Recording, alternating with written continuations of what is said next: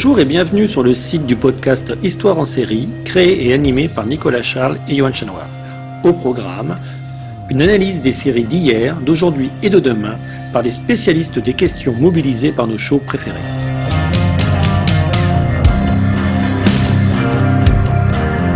Histoire en série, c'est le podcast qui met en relation histoire, sciences humaines et séries.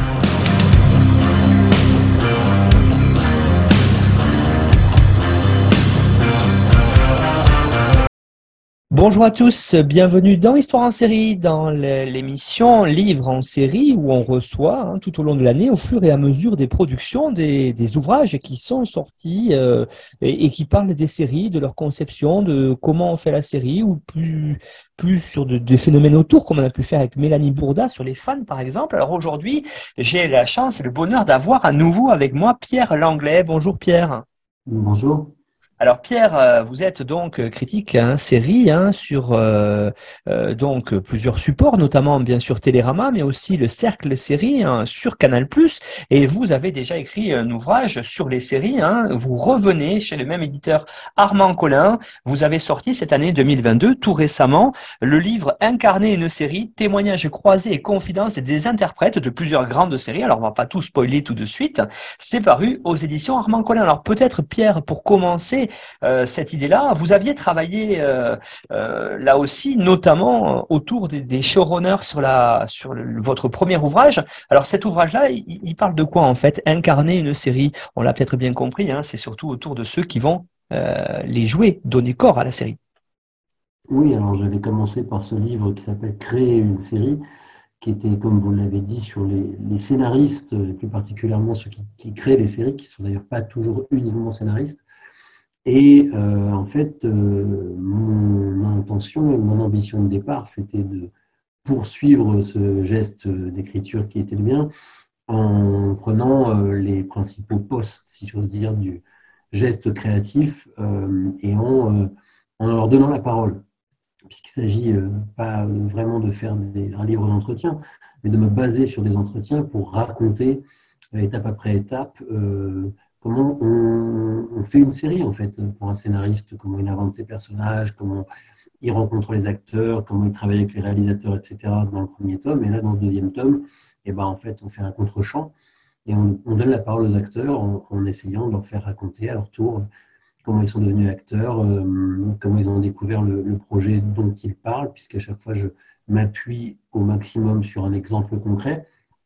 Ça n'empêche pas de mentionner ici ou là d'autres séries pour lesquelles ils ont tourné, mais on s'appuie en général sur une œuvre euh, et donc euh, de les faire raconter. Euh, aussi bien d'un point de vue technique que d'un point de vue émotionnel, que d'un point de vue d'où ils, ils, en étaient dans leur carrière à ce moment-là, et donc au bout du compte d'accoucher d'un livre qui se lise comme une forme de partage d'expérience de ces acteurs-là, et qui peut-être, pour ceux qui sont euh, auteurs euh, ou futurs acteurs avoir une, forme de, boîte à outils, d'éléments de réflexion sur ce que c'est que jouer dans une série. Oui, effectivement, on comprend bien aussi hein, cette idée-là, cette idée que acteur de série, c'est un rôle à part entière. On a toujours eu, et je sais que ça vous fait bondir, Pierre, cette idée que la série, c'est une sous-production du cinéma. Euh, on n'est pas du tout ça. Et ce qui est très intéressant ici, c'est que votre livre, en fait, son découpage, je ne sais pas si on peut appeler ça des chapitres, mais en tout cas, euh, on, va partir de, de la de l'avant-série, de comment on se prépare à faire la série, puis tout, vous allez décrire le processus euh, de travail de l'acteur tout au long de la production de la série, jusqu'après, finalement, jusqu'après le tournage. Euh, ça, c'est très intéressant dessus, on va y revenir. Alors, avant de commencer peut-être en détail, est-ce que vous pourriez nous présenter, par exemple, euh, sur quels acteurs, quelques grands acteurs de série que l'on connaît, avec certains personnages, sur lesquels vous êtes appuyé? Oui, alors c'est ceux qui vont me venir à l'esprit. Hein. Ils sont tous aussi importants les uns que les autres. Euh, il y en a deux en particulier qui ont une place euh, un peu euh, spéciale en cette année 2022. et c'est le hasard hein, qui leur a donné cette place, puisque leurs séries ont été annulées entre le moment où j'ai commencé à leur parler et la fin de nos entretiens. Et donc, en fait, j'ai pu discuter avec eux en direct de la disparition de leur série. C'est d'une part en France Laurent Kérusoré de Plus belle la vie, qui était peut-être l'intrus, comme dirait l'autre, quand on joue au jeu des sept différences, parce qu'il est dans une série qui n'est peut-être pas, comme toutes les autres qui sont dans mon livre, considérée comme euh, une œuvre majeure, qui pourtant en un sens l'est, pour d'autres raisons peut-être que les autres. et Michael Boatman de The Good Fight, qui vient de se terminer aux États-Unis et qui est lui aussi un acteur de par cette série, mais aussi l'ensemble de sa carrière qui m'a beaucoup touché.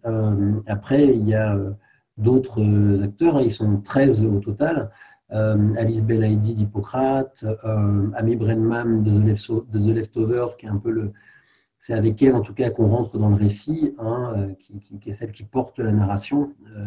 un beau paradoxe, puisque son personnage est essentiellement muet pendant toute la première saison de The Leftovers, et donc ça, ça a été très intéressant de discuter avec elle de la physicalité et de comment on pouvait faire exister un personnage sans même une ligne de dialogue. John Doman de The Wire, Bill Adair, euh, qui a créé Barry, donc qui est aussi scénariste et réalisateur, donc qui se retrouve dans une position équivalente à celle de Michael Cole dans mon premier bouquin, créé une série qui était euh, la créatrice, mais aussi l'actrice principale et en partie euh, réalisatrice de, de May Destroy You. Et donc, finalement, là, ce qui est intéressant, c'est qu'on a des gens qui sont dans des dynamiques similaires, mais qui qu'on va raconter en, en, changeant de perspective. C'est-à-dire que là, c'est la perspective de l'acteur qui prime et donc, on va discuter de ça. Enfin, c'est quelques exemples hein, parmi, euh, parmi d'autres, parmi ces 13 euh, qui, ont accepté de me répondre très longuement.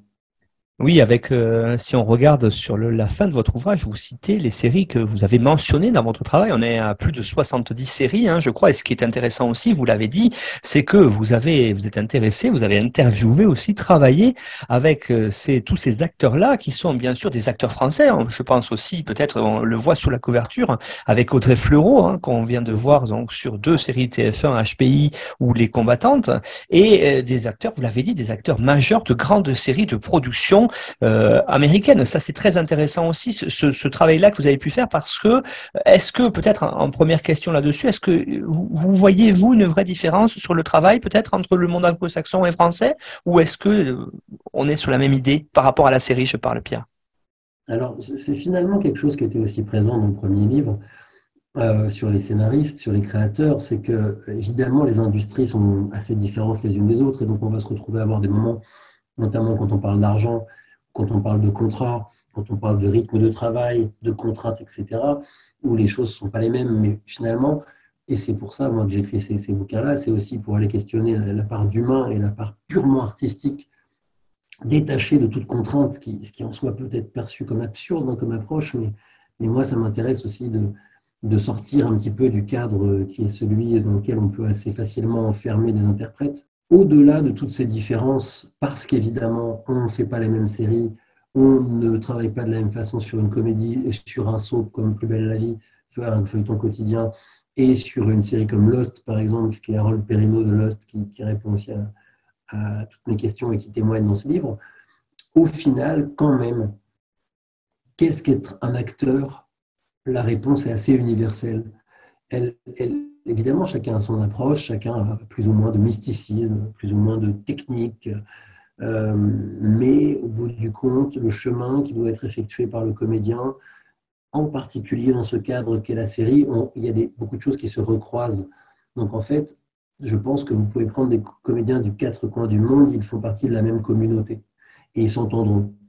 Euh, de comédiens de série, j'entends peut-être que la chose est un peu différente si on compare comédien de cinéma, même si ça n'a pas de sens, puisqu'évidemment, plein d'acteurs qui jouent dans des séries jouent aussi au cinéma.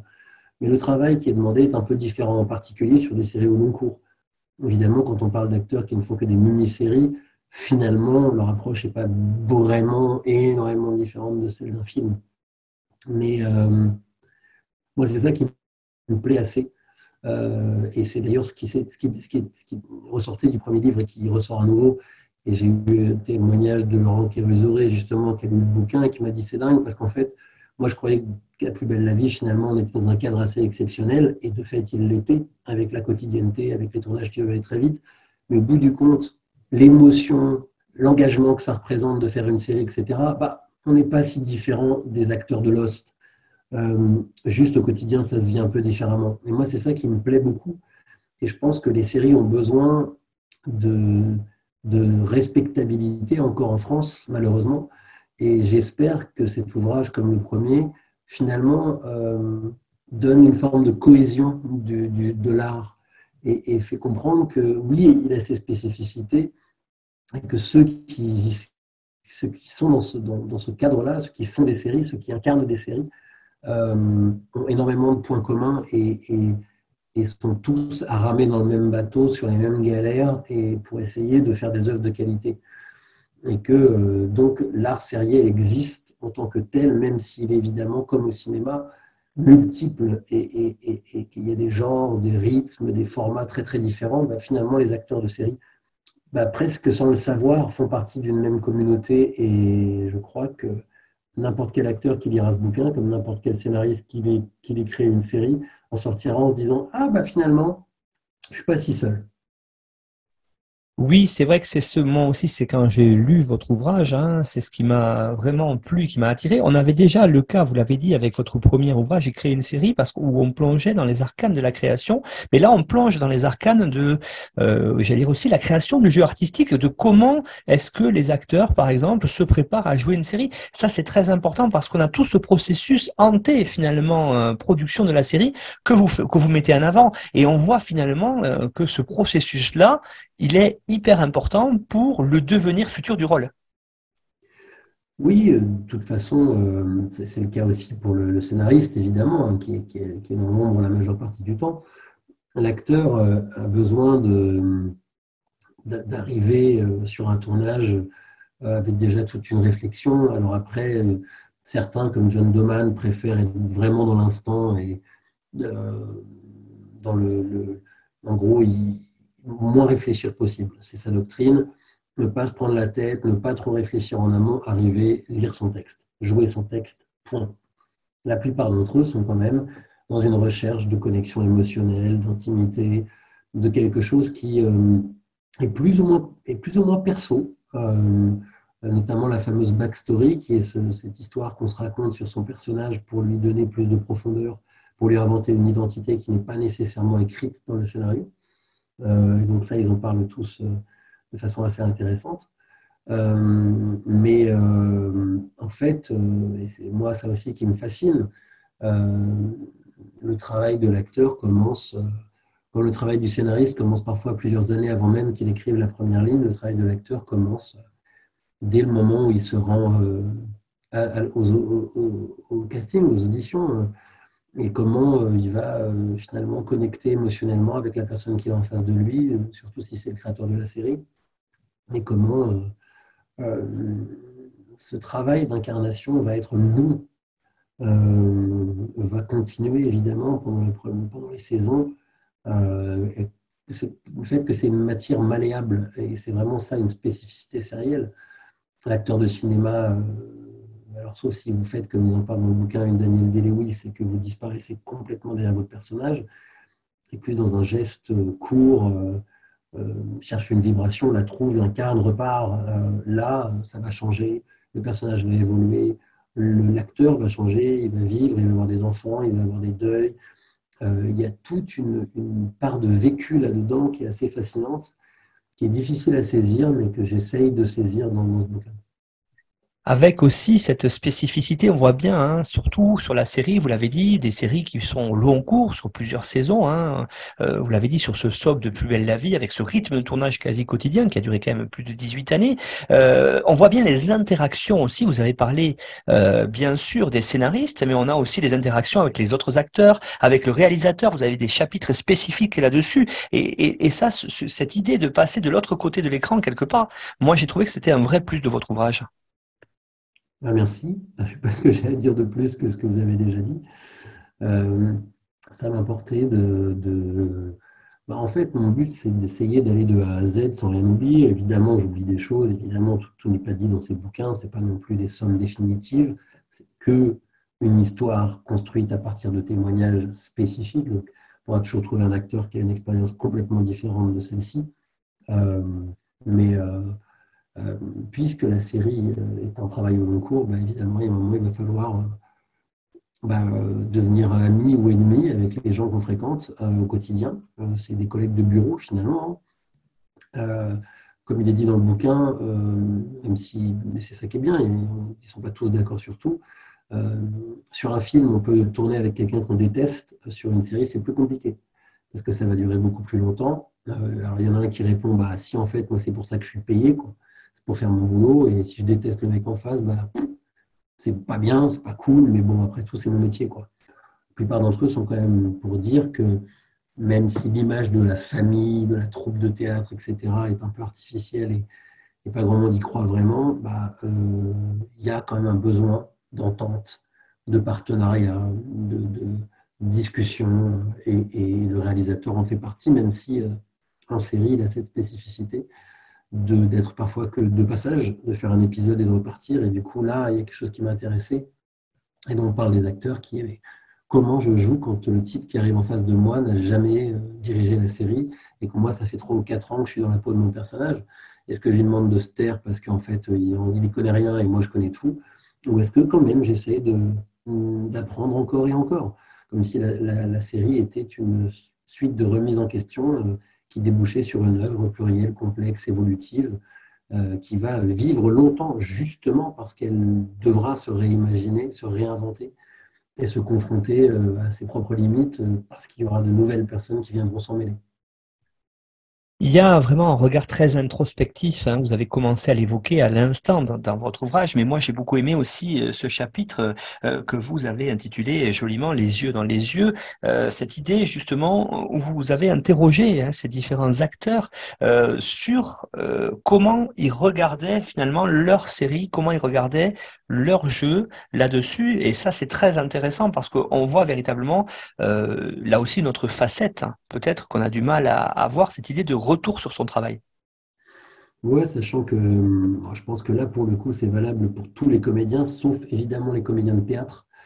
Parce que si vous êtes sur scène, vous n'êtes pas dans la salle. Euh, ce, ces deux grandes familles, euh, la famille de ceux qui n'ont jamais vu le moindre film ou la moindre série qu'ils ont tourné parce qu'ils n'ont pas envie. Ils n'ont pas envie de se voir, ils n'ont pas envie de s'analyser. Et ceux qui s'analysent et qui se regardent, la deuxième famille est quand même un petit peu plus importante au pays des séries, parce qu'une série, comme j'ai dit, ça bouge. Euh, et c'est assez intéressant pour la plupart de mes interlocuteurs dans, ce deuxième bouquin, d'aller revoir des épisodes passés pour euh, se demander bah, ce qu'ils ont bien fait, ce qu'ils ont mal fait, ce qui est améliorable, euh, et donc avoir une réflexion sur la durée, qui est une, une, réflexion de modestie. Hein, je crois que peut-être que les showrunners peuvent être prétentieux, mais euh, parce qu'ils ont une sorte de tout de pouvoir euh, sur l'histoire. Euh, c'est plutôt rare, même s'il y a quelques hommes tourmentés, comme disait Brett Martin dans son bouquin, qui eux avaient des égaux démesurés, ce qui leur permettait de créer des œuvres d'une telle ampleur. la plupart des gens à qui j'ai parlé sont des gens d'une grande modestie et qui sont tout à fait capables de se remettre en question et donc, s'ils sont capables de se remettre en question, ils sont capables de se regarder et d'admettre que euh, là, ils ont été bons, que là, ils ont été moins bons, qu'en fait, c'est pas là où ils pensaient avoir été bons qu'ils ont été bons, mais plutôt un jour où ils étaient crevés, où ils avaient l'impression d'avoir été nuls.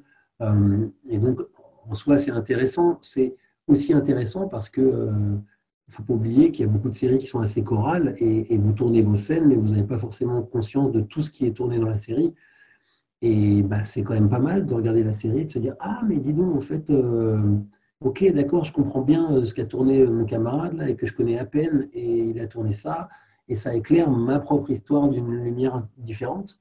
Et en ça, ouais, ça paraît assez important pour un acteur de série de suivre sa propre série, même si ça peut être effectivement très désagréable. moi qui fais très ponctuellement de la télévision dans le cercle, j'apprécie très modérément de voir ma propre tête et d'entendre ma propre voix mais je vais quand même revoir l'émission pour essayer de me dire, tiens, peut-être que faudrait que je la joue plus détendue ou que j'arrête de me plier vers l'avant, enfin peu importe, mais en tout cas, euh, d'avoir un peu de recul critique sur soi-même.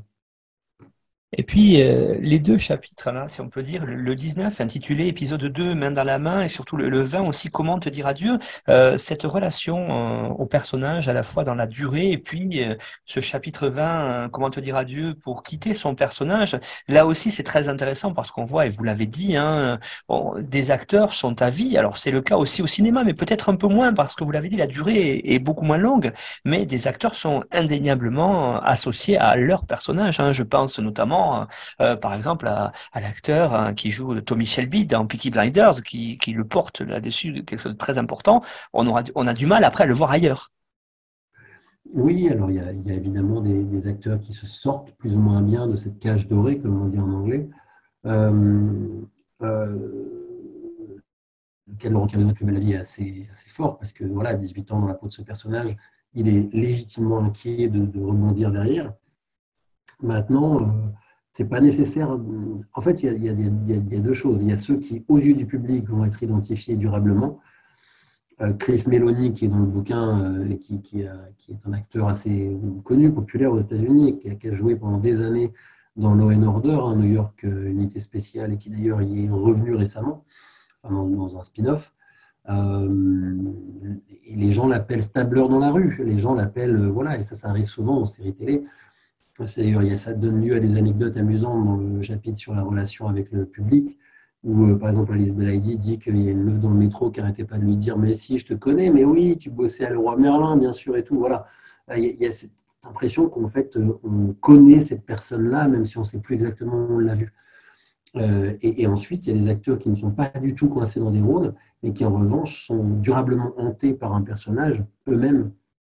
Et c'est le cas euh, de, Jared Harris, qui est dans le livre, qui, euh, qui a joué notamment dans Tchernobyl et, dans The Terror, dont il parle dans le livre, mais aussi dans Mad Men, et dont le personnage se suicide dans Mad Men, attention spoiler, et, et, qui, et qui en fait a continué de venir sur le tournage régulièrement, même après sa mort et qui a fini par réaliser un épisode de la dernière saison de Mad Men, ce qui, moi, symboliquement, me plaît énormément, parce qu'en fait, ça veut dire que ce type-là n'a jamais vraiment fait deuil de son travail sur la série, et, c'est assez émouvant de se rendre compte que, voilà, d'apprendre que euh, telle équipe euh, a toujours un fil WhatsApp euh, de communication, alors que la série est finie depuis plusieurs années, et qu'on continue pendant le confinement dans l'équipe de Borgia, la série de, sur laquelle John Doman jouait euh, le pape, euh, Borgia euh, de, Tom Fontana, que des années après la fin de la série, pendant le confinement, parce qu'ils s'ennuyaient, parce qu'ils n'avaient pas l'occasion, ils se retrouvaient entre eux sur Internet et, ils, faisaient des exercices de lecture et d'interprétation de, scènes marquantes de l'histoire du cinéma. et, et c'est là qu'on voit à quel point c'est des communautés au sein des séries aussi, des familles, hein, quand, euh, on emploie les, stéréotypes, qui ne veulent pas complètement perdre le contact et qui continuent à, bah, être passionnés, à, être complètement euh, euh, pris par leur rôle, même quand il est terminé. Et puis, vous vous présentez, vous allez au bout de votre démarche, hein, ça aussi c'est intéressant, vous présentez euh, les, autres rôles de l'acteur. Il, il, y a le chapitre sur la promotion, il y a aussi, vous l'avez, vous avez commencé à l'évoquer à l'instant, ce chapitre important de relation finalement avec les fans. Et puis, vous, traitez aussi quelque part sans phare cette idée, tiens, euh, vous l'avez intitulé euh, Show me the money et l'argent dans tout ça, c'est-à-dire vous, vous posez ces questions-là hein, autour de l'argent des séries aussi, où on démythifie un certain nombre de choses. Oui, alors ça, c'est vraiment le chapitre qui, moi, me passionne le moins en tant que journaliste et en tant qu'auteur de ces bouquins, mais qui me semble être inévitable, qui est aussi dans le premier, de, poser la question, puisque ça fait partie de la trajectoire. On ne va pas être complètement hypocrite. Euh, c'est aussi un métier. Euh, et j'en parle dans ces livres comme d'un sacerdoce, comme d'une passion, mais c'est aussi un métier.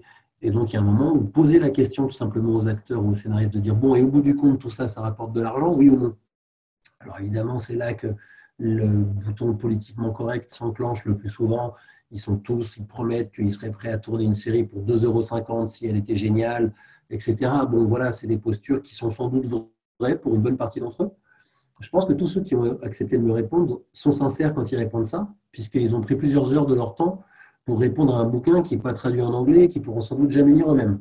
Donc, ça me paraît, en tout cas pour les étrangers, assez sincère comme démarche. Euh, pour les Français aussi, parce qu'évidemment, euh, trois lignes dans Télé 7 jours fera toujours beaucoup plus de lecteurs que mes bouquins euh, qui sont évidemment plus confidentiels. Il y a une vraie passion pour partager son expérience et bah, allons-y et parlons d'argent. Ceci étant dit, on ne rentre jamais dans les détails, hein. on ne parle pas de leur salaire précis ce qu'on avait pu faire un peu avec les scénaristes, euh, mais euh, plutôt de leur approche, de, à quel point l'argent compte pour eux, à quel point euh, bah, ils refuseraient un rôle si ce n'était pas assez bien payé, et les déséquilibres qu'il peut y avoir sur un tournage entre les stars et les autres, et d'un certain nombre de choses qui sont peut-être pas les plus passionnantes du bouquin, mais qui donnent lieu à une scène de amusante. J'aime beaucoup l'approche de Bilader, qui, qui pourtant ne doit pas être le plus pauvre d'entre eux, vu, le succès qu'il a eu au fur et à mesure de sa carrière, notamment Saturday Night Live dans un certain nombre de, films de Judd Apatow, qui dit qu'il a une caisse toute pourrie et qu'à chaque fois qu'il va au restaurant, les, voituriers lui disent Mais c'est quoi cette bagnole? Vous l'avez louée, la vôtre est à la casse. Enfin, voilà. et alors que lui, il dit Non, non, en fait, juste ma caisse est moche et dégueulasse et je m'en fous, je suis très bien dedans. Quoi. beaucoup d'acteurs, notamment les Belaïdi dans ce bouquin, viennent de milieux populaires euh, et ont un rapport à l'argent qui est euh, au mieux euh, très sain, en se disant bah, en fait, voilà, je gagne bien ma vie, c'est top, je sais d'où je viens, et du coup, je dépense mon argent intelligemment et je ne me prends pas pour une star. Et pour certains d'entre eux, presque tabou, c'est-à-dire, bah ouais, mais en fait, Alice Belaïdi dit, je gagne en un mois ce que mon père gagnait en un an, voire en dix ans. Son père était maçon, si je ne dis pas de bêtises. Et du coup, il y a cette conscience d'ascension sociale et de starification qui peut être un peu embarrassante quand on est euh, quand les gens vous arrêtent dans la rue, quand euh, les gens sont persuadés que vous êtes richissime. Or, euh, Lise Belaïdi, qui est quand même une actrice assez en vue en France, je pense, aujourd'hui, je, le, décris rapidement dans mon bouquin, j'ai fait tous mes entretiens chez elle, elle vit pas dans un château, quoi. elle vit dans un deux pièces à Paris, et on, est parfois surpris de, de se dire, bah, en fait, les comédiens, il y a peut-être une poignée qui gagne extrêmement bien sa vie, mais la majorité d'entre eux, ils gagnent bien leur vie. On ne va pas les plaindre non plus, mais ils ne sont pas riches au sens où on l'entend. Ils ne sont pas millionnaires. Ils ne roulent pas dans des caisses euh, en plaqué or et ils ne vivent pas dans des châteaux avec euh, jacuzzi. Effectivement, c'est aussi euh, important, vous l'avez dit, hein, ce, chapitre-là, euh, surtout, j'allais dire pour les lecteurs, euh, on comprend bien pour vous, l'idée aussi, c'était de parler du métier, de parler de, sa construction. Et pour terminer peut-être cet entretien, que vous avez la gentillesse de nous accorder, Pierre, pour Histoire en série, moi j'ai beaucoup apprécié aussi, on n'en a pas parlé, on va peut-être en parler maintenant pour conclure la préface de Thomas Lilti, hein, le, qui, est le, qui est là aussi le réalisateur et scénariste, notamment de Hippocrate. Vous commencez par Thomas Lilti et puis la, la postface la conclusion, une très jolie d'ailleurs euh, conclusion, hein, qui est euh, de comme de magnifiques phénix, hein, faite par Alix Poisson, qui est comédienne là aussi. Alors, euh, comment vous avez construit ça? On a bien compris. Moi, je, en tout cas, c'est ce que moi j'interprète. Vous allez me dire si je me trompe. Cette idée aussi de faire commencer Thomas Lilti là-dessus, qui, est une sorte de trait d'union avec votre premier ouvrage sur les scénaristes. Et puis on termine avec ce, joli mot de comme des phénix d'Alix Poisson. C'était quoi votre idée en fait au départ? Alors l'idée est toujours la même pour mes livres. Euh, l'introduction est écrite, donc la préface est écrite sans avoir lu le bouquin. C'est euh, je demande à une personnalité qui n'est pas euh, concernée directement. C'est-à-dire que le premier bouquin, c'était Caroline Proust, et, qui est comédienne, donc, sur le bouquin sur les scénaristes. Et je lui dis, pour toi, parle-moi de, de, la relation que tu as avec les scénaristes, l'importance des scénaristes de série pour toi, etc. et c'était post-facé, le premier ouvrage, crée une série par euh, euh, Cathy Vernet, qui, elle, est réalisatrice et scénariste, et donc est concernée par le livre. Et donc l'a lu, et donc peut réagir en disant Ah, bah c'est marrant, ça m'a, ça m'a fait penser que, ça m'a renvoyé à, etc. Même chose sur le deuxième tome. Je prends Thomas Guilty euh, en introduction, en, préface, parce que il n'est pas comédien. et d'ailleurs, le hasard a fait que euh, il y a Alice Belaïdi dans le livre qui est une de ces comédiennes, donc il y a un écho. Et de la même façon que Caroline Proust, qui est surtout connue pour Engrenage, il y avait Anne Landois, la créatrice d'Engrenage, dans le premier tome. Euh, euh, donc ça lui permet, lui, en fait, je lui demande juste d'écrire un essai. Je dis, voilà, pour toi, qu'est-ce qu'un comédien de série? Et quel est ton regard sur les comédiens de série? Et il écrit ce qu'il veut. et j'ai demandé à Thomas Lilti, simplement parce que c'est un des meilleurs auteurs d'aujourd'hui en France, et que j'aime beaucoup Hippocrate et que je sais qu'il sait écrire puisqu'il a écrit un bouquin il n'y a pas si longtemps. Et donc ça me, ça me rassure toujours de m'adresser à des gens dont je sais que leur plume sera à peu près correcte, parce que, que je n'ai pas à tout réécrire moi-même. Et euh, pour ce qui est d'Alix Poisson, euh, donc la postface est toujours écrite par quelqu'un qui aurait pu être dans le livre. Donc c'est à la fois presque un regret pour moi de dire bon en fait Alix Poisson j'aurais bien aimé la mettre dans le bouquin mais il n'y a pas de la place pour tout le monde donc, je lui propose de faire la postface. Je sais que c'est une fille intelligente, je sais qu'elle aura un propos intéressant. Et finalement, sa postface répond beaucoup à celle de Cathy Vernet, puisque l'idée de base, c'est celle dont on parlait tout à l'heure, c'est que l'une comme l'autre se sont reconnues dans le bouquin. Et, et, on dit finalement, bah voilà, il y, a, ce geste-là, je, sais, c'est le mien aussi. Euh, même chez les acteurs qui n'ont rien à voir avec mon travail à moi, je, je m'y reconnais. Et, en fait, pour moi, la postface, c'est c'est plus un geste intime de la part de ceux à qui je demande de lire le bouquin et de s'inscrire euh, en accord ou en, faux avec tout ce qu'elle a lu. Euh, là où la préface, c'est plutôt un travail de prescription et d'introduction où je demande à quelqu'un de me dire, OK, chauffe-moi un peu la salle, parle-moi de, ce que moi je vais derrière raconter à ta façon, avec ton regard, et comme ça, euh, on aura quelque chose d'assez complémentaire. Merci beaucoup Pierre Langlais de nous avoir accordé cet entretien hein, dans votre temps toujours très très occupé, vous l'avez dit, hein, entre euh, Télérama et puis euh, aussi et surtout on peut vous voir hein, sur le cercle série Canal+, une des rares émissions aujourd'hui hein, sur les séries euh, à la télévision, d'ailleurs qui sont aussi de plus en plus rares à la radio. Pardon, je vous interromps. On, peut surtout me lire dans Télérama et occasionnellement une fois par mois me voir au cercle. Mais le gros de mon travail est dans Télérama.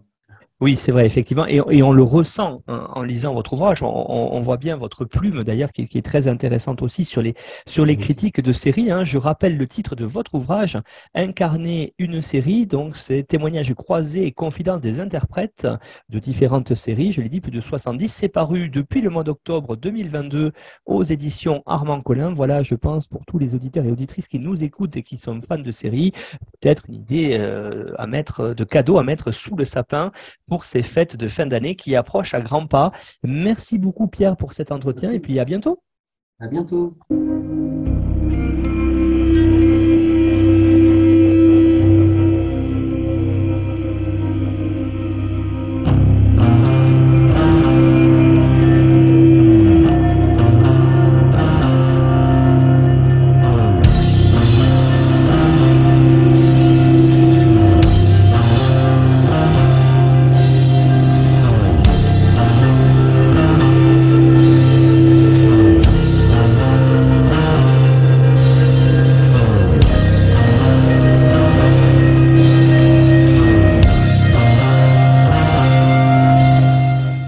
Retrouvez-nous sur Twitter, at Histoire en série, pour connaître le programme à venir, ainsi que des conseils bibliographiques.